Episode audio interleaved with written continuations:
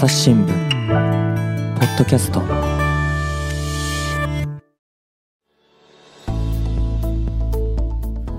前回の続きからお送りします。介助者がいることを前提としてるなって思うことが結構あってでさっきのお店の入り口でもまあ誰か友達と行けば友達がピッて自動ドアを押してでピッて友達が後ろから押してくれるとまあなんだか入れちゃったそうですねでも一人だとかなり四苦四苦八苦する羽目になるわけですよ。で同じであのある海の見える公共施設のトイレに入りましたらば、はいそこのトイレはあのユニバーサルトイレが蛇腹だドアが蛇腹だったんですね蛇腹、蛇腹。うんだからあの車椅子の方が中に入っても要するにこう硬いドアじゃないから少しこう膨らんで閉められるので、まあ、誰でもトイレ的に使っているとはい、いう感じだったんですけど。うん、ただそれがですねめちゃめちゃ普通のトイレにドアだけが蛇腹になってるんですよ。ドアだけ？はい。なるほど。だから、あの、介助者、例えば、まあ、ご高齢の方で、うん。あの、足腰が弱ら弱ってる方が、あの、車椅子でトイレに来て、で、あの、介助者の方が、例えばその、はあの、トイレに座ったのを見て、あの、車椅子を抜いて閉めるとか、もしくは、まあ、あの、車椅子から立って少しよっこらしょってできる、180度向きを変えて、便器に座ることができる方だったら、うん。まあいいんですけれども、当時の私はこう、立って180度回転してって極めて難しい状況だったんですが、はて、進行方向から車椅子に乗って切り返すこともできない、要するにこう前進するか後退するかしかできない、なんかその広さがないっていうことです、そうです。うん、で、トイレ自体も、あの、車椅子置いたままだと蛇腹閉まらないんですよ。だから、介助者の方が車椅子を抜くことが多分前提とされてるんですよね。で、蛇腹がもう届かないし、いやー、開けっぱなしで、しかもこれドアに入り口に一番近いブースなんだよなと思って、どうしようと思って。そしたらまあ、あの、トイレを利用されてる別の利用者の方が、蛇腹を押さえてますからって言ってくださったんですけど、いずれにしてもこう、車椅子の向きを変えられないから、あの、少しずつ少しずつこう、便器に移動してっていうことが不可能だったんですね。うん、で、諦めて、あ、ありがとうございます。お気持ちだけありがとうございますって言ってトイレを諦めまして、あで、今度聞いたら、最上階にレストランがあって、はいそのレストランのトイレだったら、車椅子トイレがあるはずです。え誰でもトイレより車椅子トイレの方が大きいっていうのはなんとなくよくわかんなかったんですけど、まあ、じゃあ行ってみようと思って行きました。そしたら、今度は確かに広かったし、まあ多少切り返せたので入れたんですけど、入るまでに、えー切り返しスペースに大きなトイレ、あ、じゃあ、大きなゴミ箱が立ちはだかってまして、ゴミ箱が、はい。障害物が障害物があって、で、それを、あの、まあ、私は腰の骨が折れてる状態だから、まあ、足は別に動かせたので、まあ、お行儀は悪いんですけれども、足の先でツンツンツンツンとやりながらゴミ箱を移動させてですね。で、車椅子が通るスペースを、まあ、確保して、なんとか事なきを得たってことがあったんですけど、なんか、一人で車椅子の人が出歩いて、えーっていうことがかなり増えてきてる割にはあんまりまだ想定されてないのかなっていうもちろんあの車椅子使う方にも本当にいろいろな方がいらっしゃるので全ての方にあぴったり合うような配慮は難しいっていうのはその通りだしそんなわがままを言うつもりはないんだけれどもあのちょっと話が長くなっちゃいますけど前に大腸がん検診を受けようと思った時にもバリアフリーですって歌っている病院に電話したにもかかわらず付き添いの方がいらっしゃるかいらっしゃらない方はお受けできませんって言われたことがありまして全然バリアフリーじゃないですね。そうなんですよ。でも車椅子スロープありますって言われて。とか、まあいろいろあって、なかなか一人で動き回るっていうことが、まだまだ想定されてないっていうのは、緊急時だけじゃない、前回話した緊急時だけではなくて、平時においても残念ながらまだまだたかなっていうふうにはちょっと思って、そのトイレでも、さっきおっしゃったように、はい。あの、おむつを変えるためのシートとかでも、使えた後にはい。片付けないままそのまま置いてあったら使うの難しくなったりとかっていうこともありますよね。あ、あります。あの、誰でもトイレなんで、あの、赤ちゃんのおむつ替えし台であるとか、あの、体が不自由な方が使う大きな、あの、し寝台とか、いろんなのが置いてあることがあるわけですけど、あの、出しっぱなしだと、車椅子が通れないっていうことが結構あって、入り口近くに結構そういうの設置されてることが多いので、そうですね。そうなんですよ。だから、あの、私も一人の母親として別にそういうことが必要だと思いますし、あの、決してそれがいらないとは全然思いませんけど、いろんな方が使ってるっていう意味では、出したら戻してねっていうのは正直思います。車椅子の視点から、あの、それを元に戻すっていうのは、あの障害の程度にもよると思いますけど、結構大変なことで、うんだから、切り返すだけでも結構大変になるので、あの、まあ、おむつ替え台とかは結構、あ、頭ぐらいに来るのかな？そうですね、確かに。目目の、目の位置ぐらいに来ちゃうので、台が。なかなかそこから上にこうガンって上げるの結構難しいっていうこともありますので、まあ、戻してほしいなとは思いますね。そうですね。ちょっと最後の手間を忘れないようにしていただければ。ついついね、ついついちっちゃな子がいたり、あ、汚いからそういうの触らないでさ、出さ、出さっちゃダメとかやってると忘れちゃったりすると思うんですけど、まあ、あの、出る前にちょっと一瞬振り返って、パタンとやっていただけると助かるなと思います。そうですね。頭の片隅にちょっとだけ置いといていただければっていう感じですよね。はい。自戒を込めて、はい。うんうんうんでもその先ほど車椅子も増えてきたっていうので、まあ、インフラもちょっとずつ整備されてきつつあるっていうことなんですけれども、その東京オリンピックがこの間あって、で、パラリンピックもあって、で、結構話題になって、盛り上がりもあったと思うんですよね。私もスポーツ担当でパラリンピックもすごく盛り上がりがあったなっていうふうに思ってたんですけれども、それが日常生活にもなんか影響あったりとかっていうのはあったんですかね？そうですね。あのちょうど私がまだ入隊員してた頃っていうのは、えっと、パラリンピックの前後ぐらい、ちょうど重なってる時期なんですけれども、と私、あの学生時代には、スキーとかテニスとかバドミントンやってまして、そうだと。なんかパラリンピック話題になってるし、あのー大怪我しちゃってこの先どうなるかっていうこの不安を抱えてうじうじしているよりも、はい。私もパラスポーツに挑戦してみるのいいんじゃないかと思ったんですね。うん。あの、痛みがちょっと薬でコントロールできるようになってきて、車椅子で出歩いてみよう、気持ちを少しこう前向きにしようと思った時期に。で、早速、まず近くの体育館に電話をして、えー、パラスポーツをやれるチャンスはありますか？みたいな。何曜日にやってますか？みたいな。そしたらまず、んそういう曜日はなかったんですけど、はい。で、えーバドミントンをサークルでやってる曜日はありますと。だから、えーパラ用の車椅子をご自身で用意していただければ入れます、みたいな。ご自身で用意。はい。えっ、と、どうやって用意すればいいんだかもわからないし、そうですね。で、そこで、ああ、わかりました。で、今度、あの、区の、区法に載っていたテニスサークルに電話してみました。うん。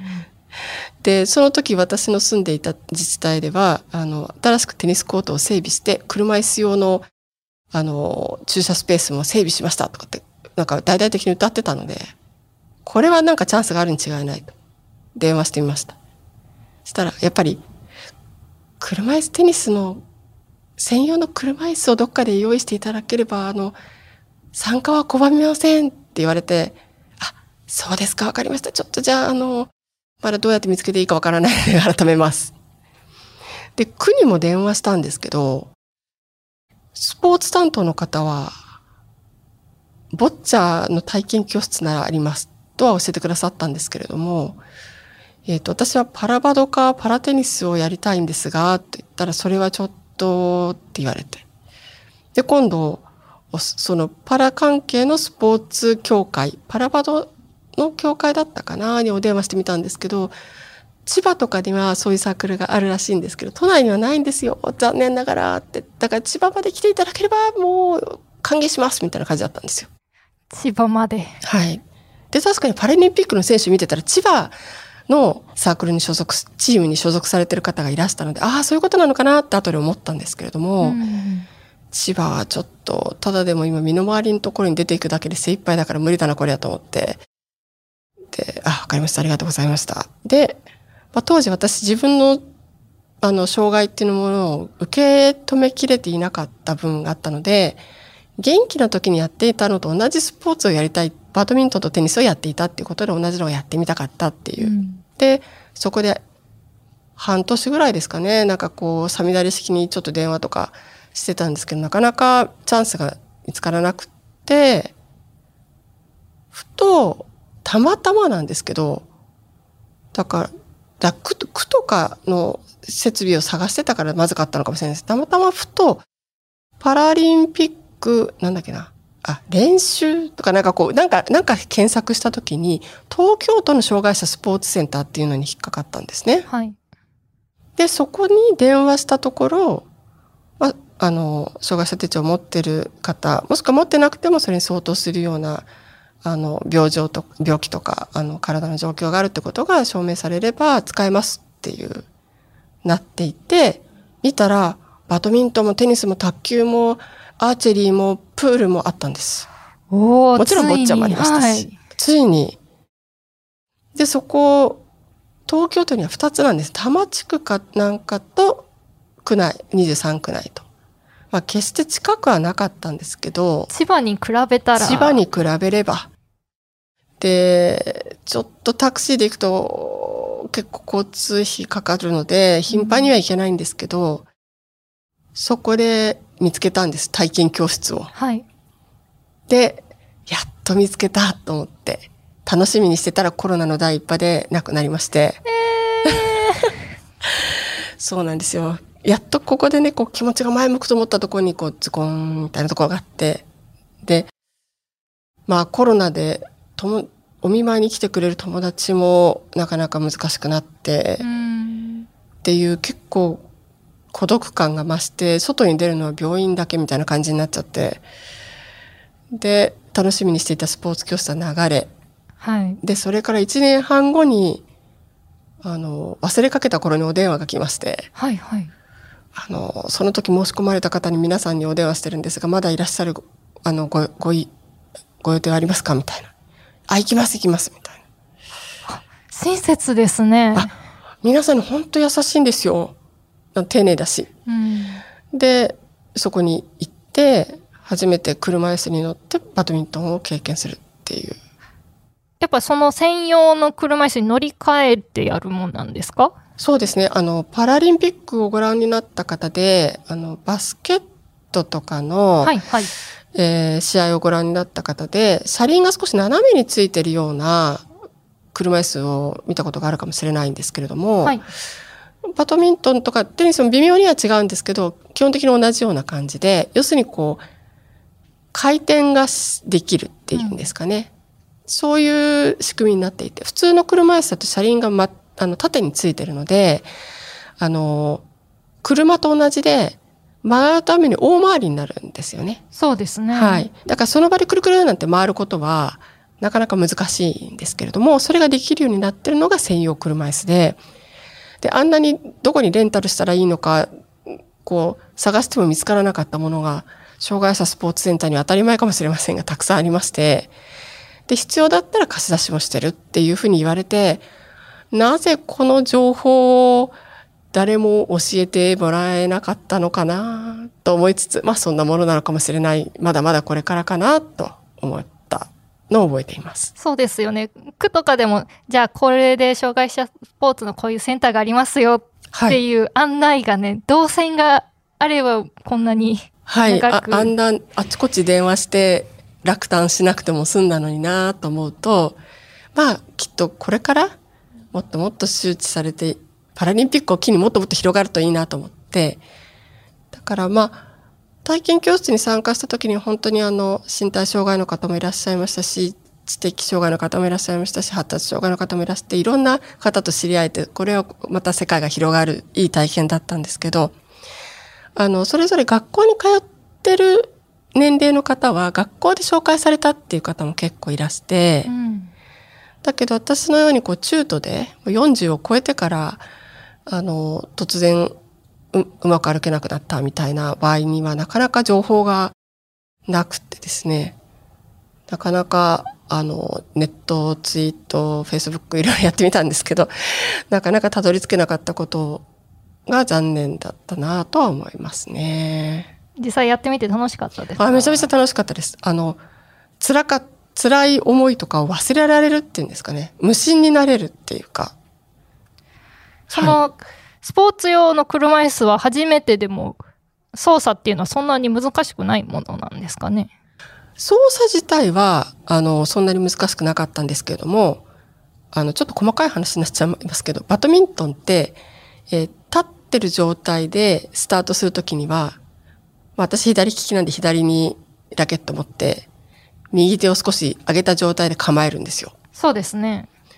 で、私も最初車椅子でもそれやっちゃってたら、よく考えたら、車椅子と交互あなきゃいけないじゃないですか。そうですね。それじゃ、来た球しか、来たシャトルしか当てられないわけですよ。その距離のものしか無理ってことですね。おかしいなと思って、うん、体験教室に行き、パラリンピックの選手の方の動画を見ると、違うんです構え方から。ラケットを持った手を、ラケットを持ってない手も、両方車輪に置いてるんです。して動けるようにまずしてる。はい。で、もうその時点で前、後ろって動いて、手をこう動かしてパンって当ててるので、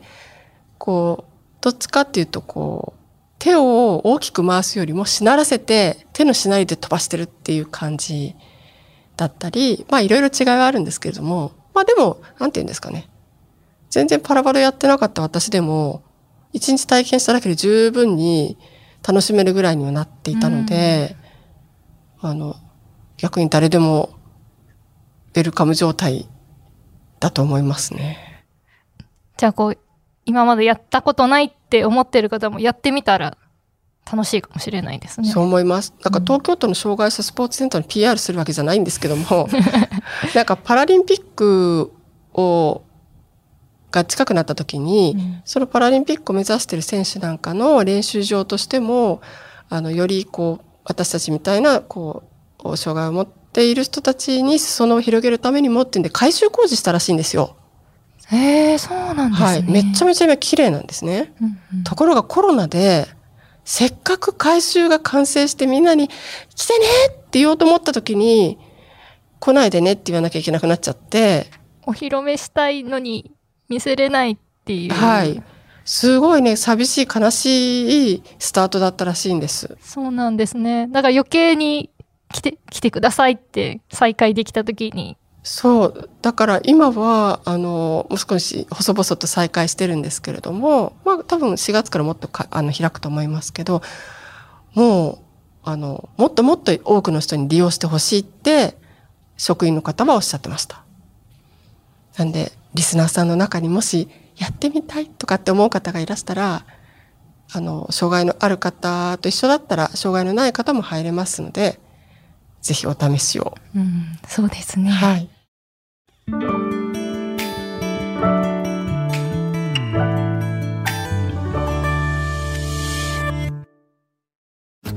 ながら聞きできるポッドキャストって私の生活スタイルにちょうどいい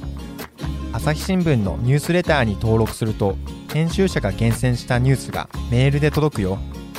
思いがけない話題にも出会えるよね。ちょっと新しいニュースの読み方。朝日新聞。あとそのコロナの時期ってソーシャルディスタンスディスタンスっていうことで広くしろとかすごく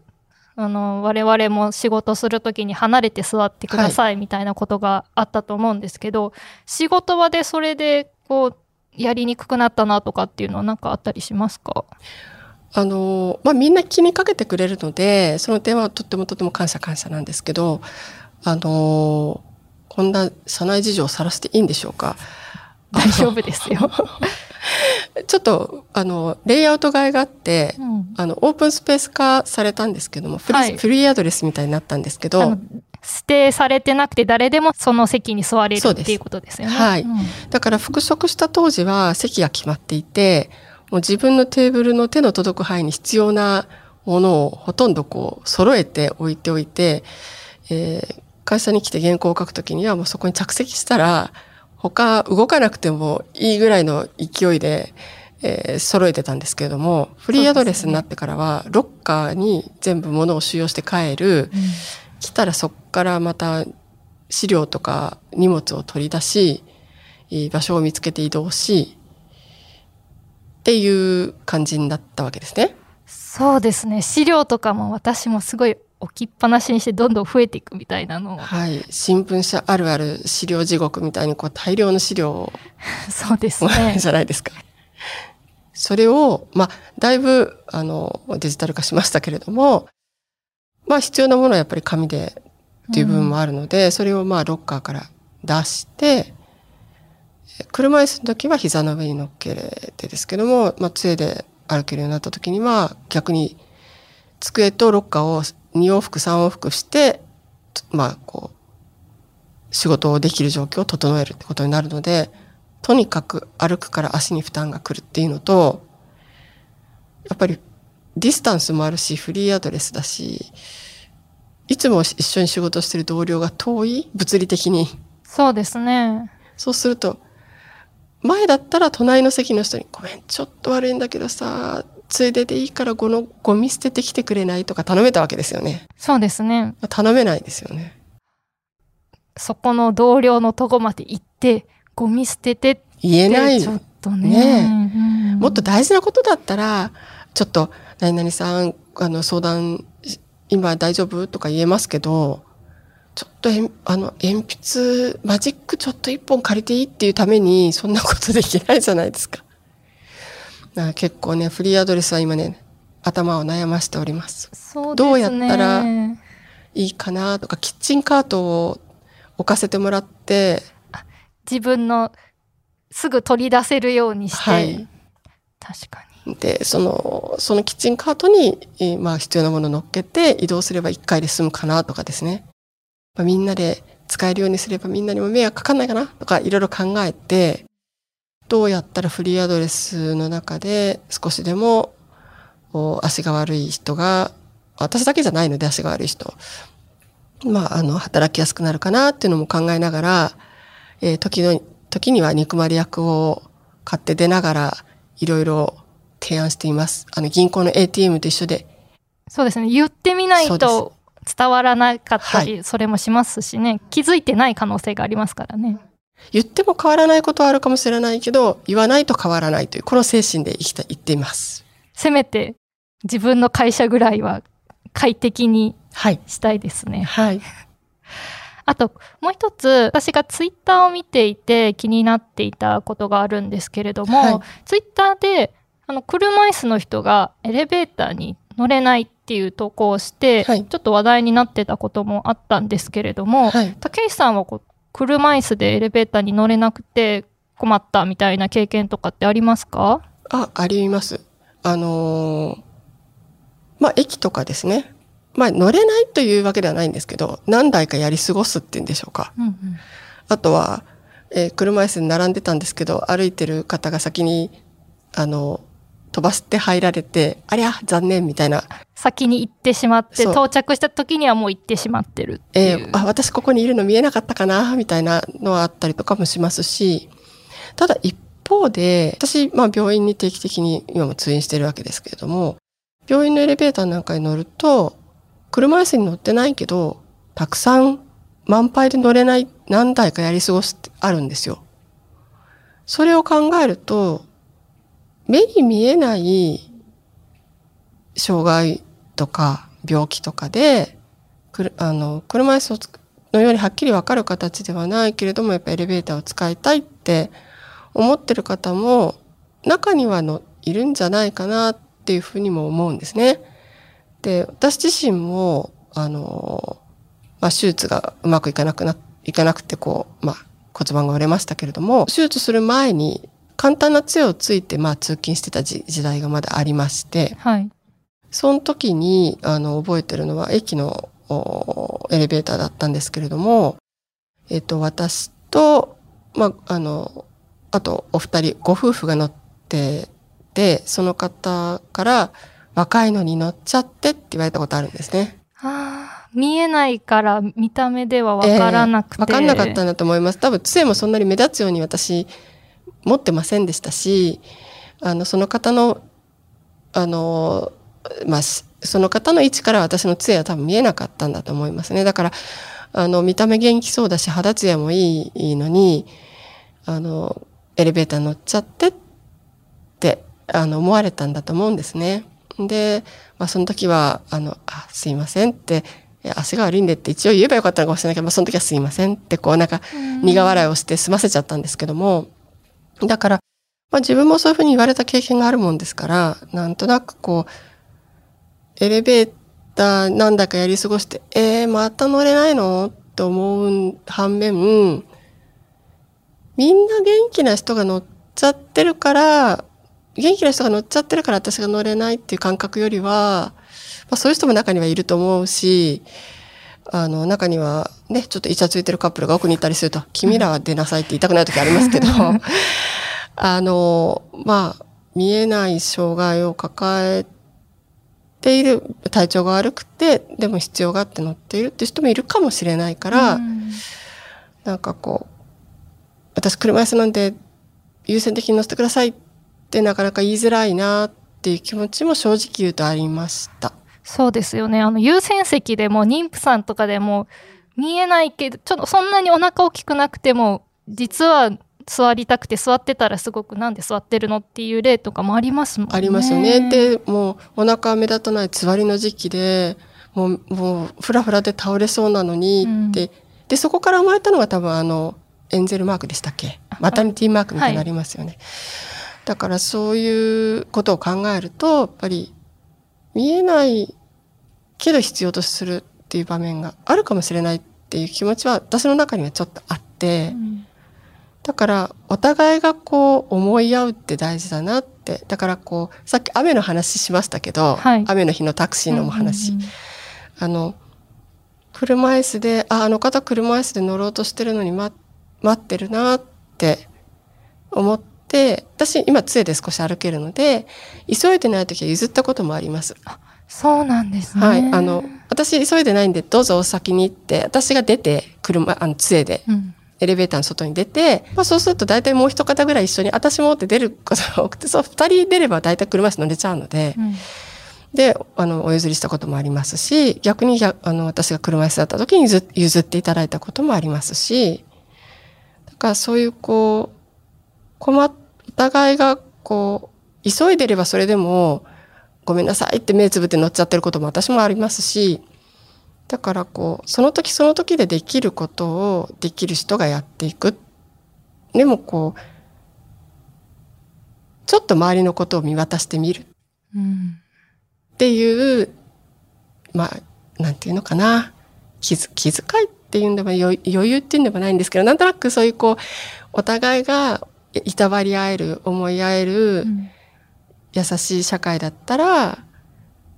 あの、いいなと思うし、多分、そういう社会だったら、もっと、すいません、急いでるので乗せてくださいって、もうさ、3台待ってるんですとかって、その方も言いやすかっただろうなって、あのツイッターの方もね、言いやすかっただろうなって思うし、でもなかなか言うっていうのも勇気いりますよね。いります。うん。だから、やっぱそういう、私も譲って譲られてって経験があるから、今 SOS を出すことが比較的できるんですけれども、車椅子に乗ってた期間は、まあ6年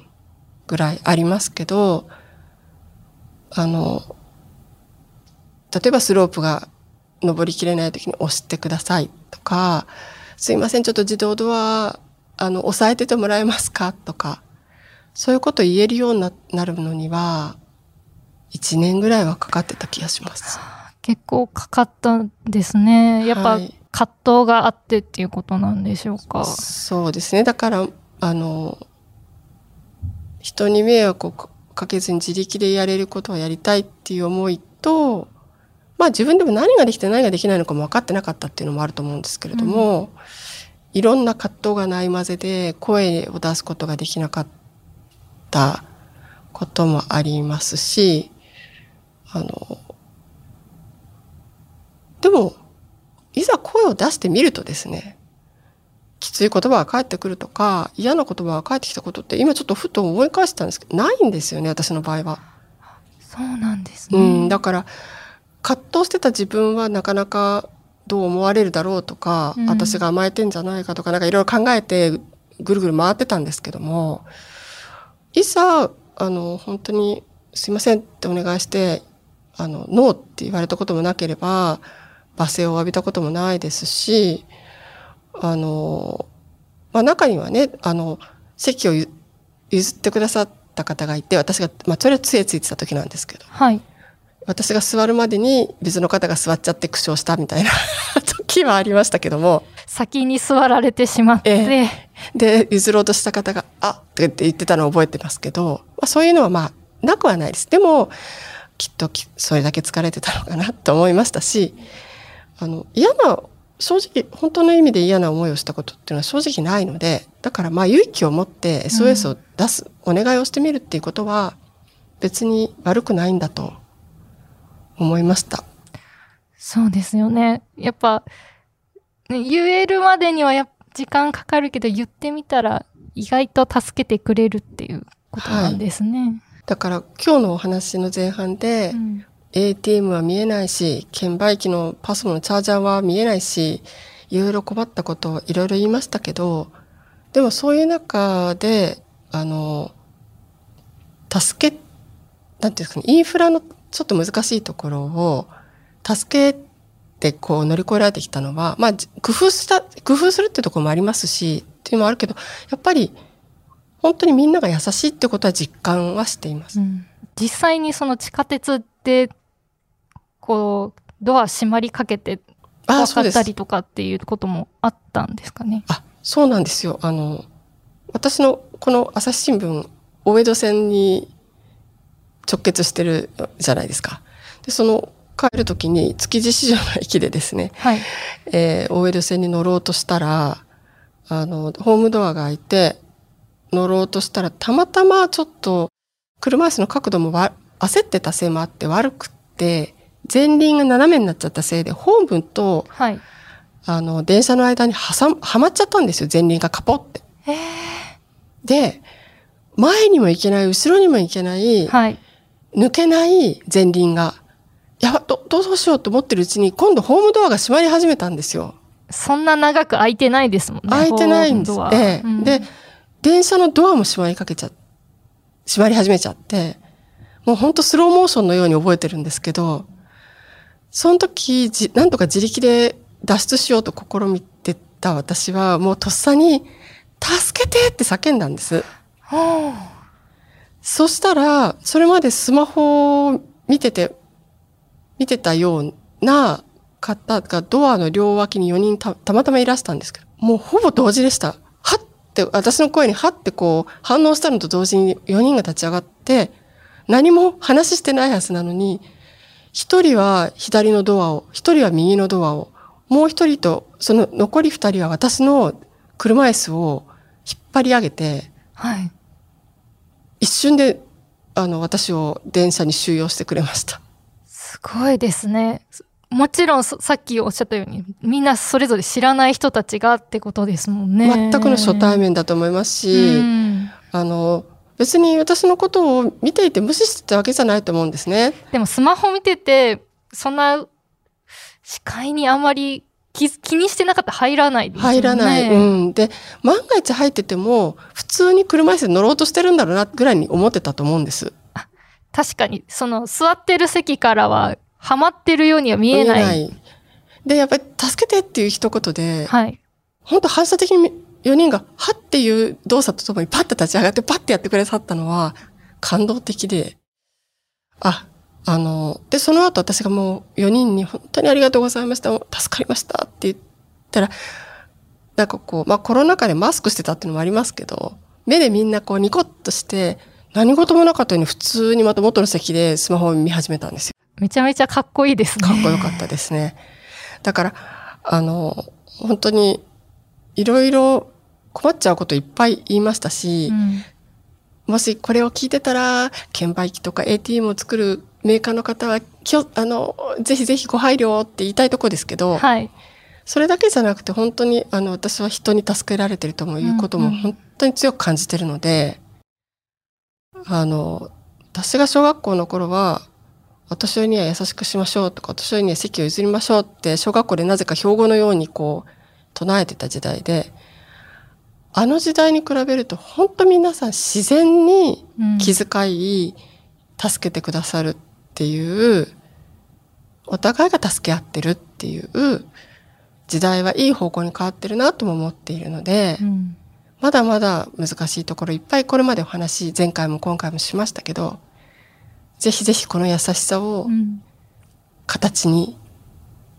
してもらいたいし、私も私でできることを恩返しをしていきたいなって思って日々過ごしてるんです。そうですよね。その、じゃあ今後、特にここ気をつけてほしいみたいなことがあれば最後に教えていただければと思うんですけれども。そうですね。あの、多分、まあ私もそんなに障害を持ってから、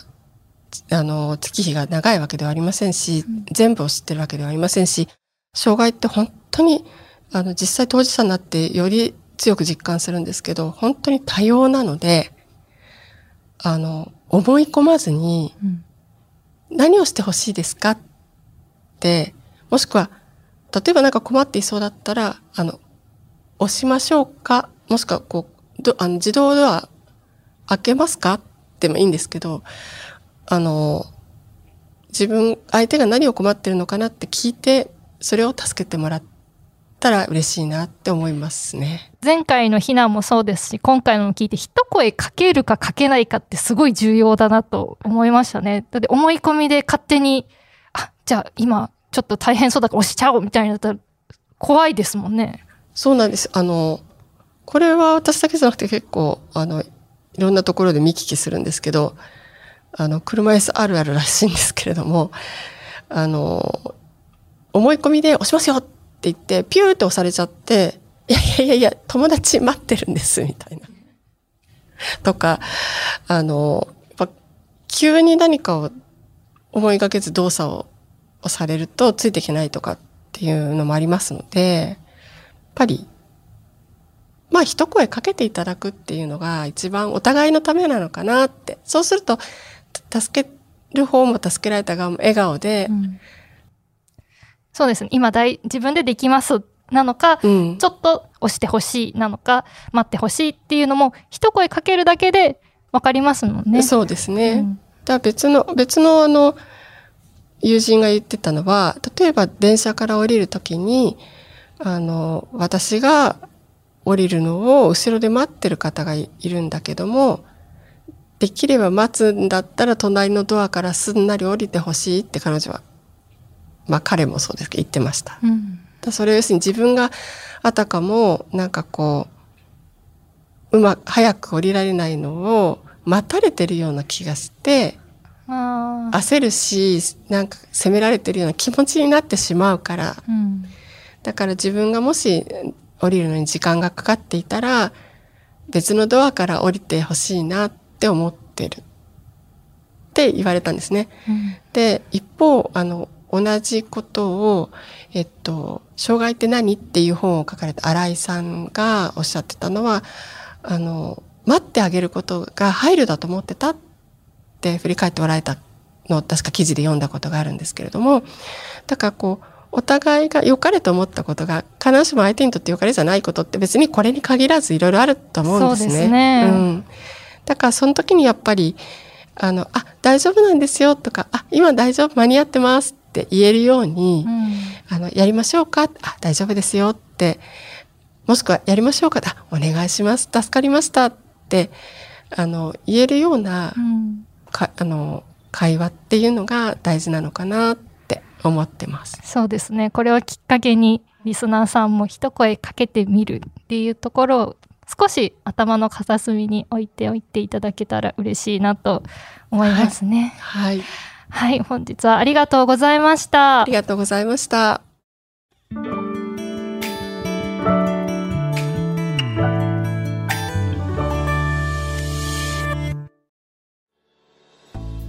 はい、ということで、科学未来部の竹石涼子さんにお話を伺ってきました。ところで竹石さん、ツイッターを始めたそうですね。そうです。あの、